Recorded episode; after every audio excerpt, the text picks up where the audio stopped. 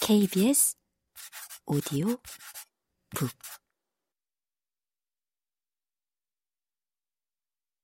경위는 아주 심각한 얼굴로 우리를 맞이해서 거실로 안내했다.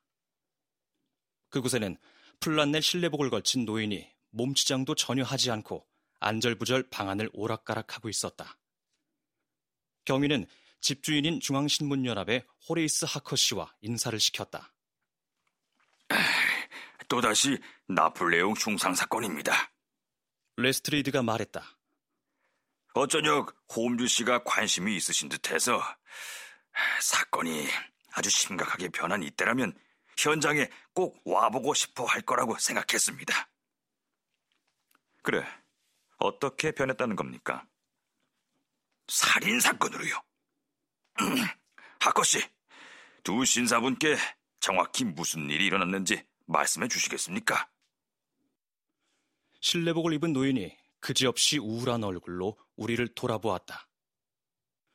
정말 별일입니다. 그가 말했다.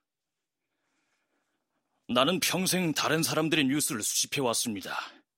그런데 막상 진짜 뉴스가 바로 내 눈앞에서 벌어졌는데도 너무 혼란스럽고 머리가 지끈거려서 기사를 한 줄도 쓸 수가 없어요. 내가 기자로 여기 왔다면 인터뷰를 해서 모든 석간신문에 2단 기사를 실었을 겁니다.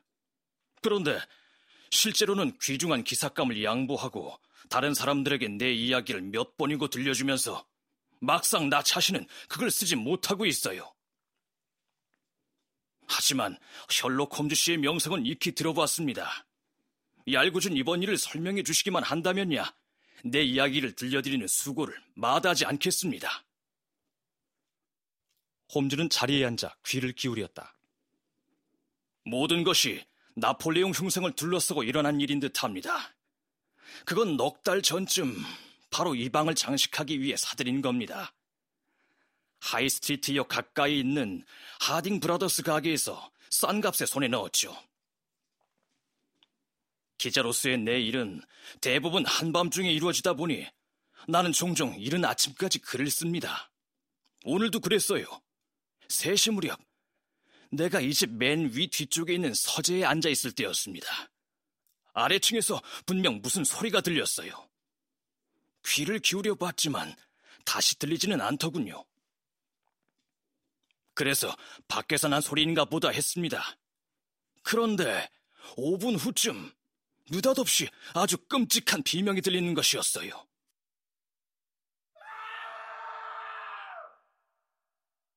나는 그렇게 끔찍한 소리를 들어본 적이 없습니다, 홈즈 씨. 내가 숨이 붙어 있는 한 그 소리는 내 귓전을 떠나지 않을 겁니다. 나는 1, 2분쯤 겁에 질려서 얼어붙어 있었습니다. 그 후 부직갱이를 움켜쥐고 내려갔죠. 이 방에 들어선 나는 창문이 활짝 열려 있는 것을 보았습니다. 벽난로에서 흉상이 사라진 것을 즉시 알아보았죠.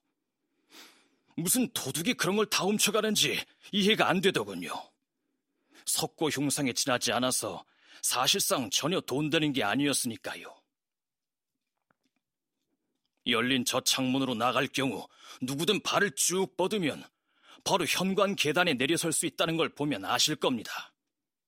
도둑이 바로 그랬던 게 분명해요. 그래서 나는 현관으로 돌아가서 문을 열고 나갔죠. 어둠 속으로 발을 내딛다가 그만 거기 쓰러져 있는 시체에 걸려 넘어질 뻔했어요.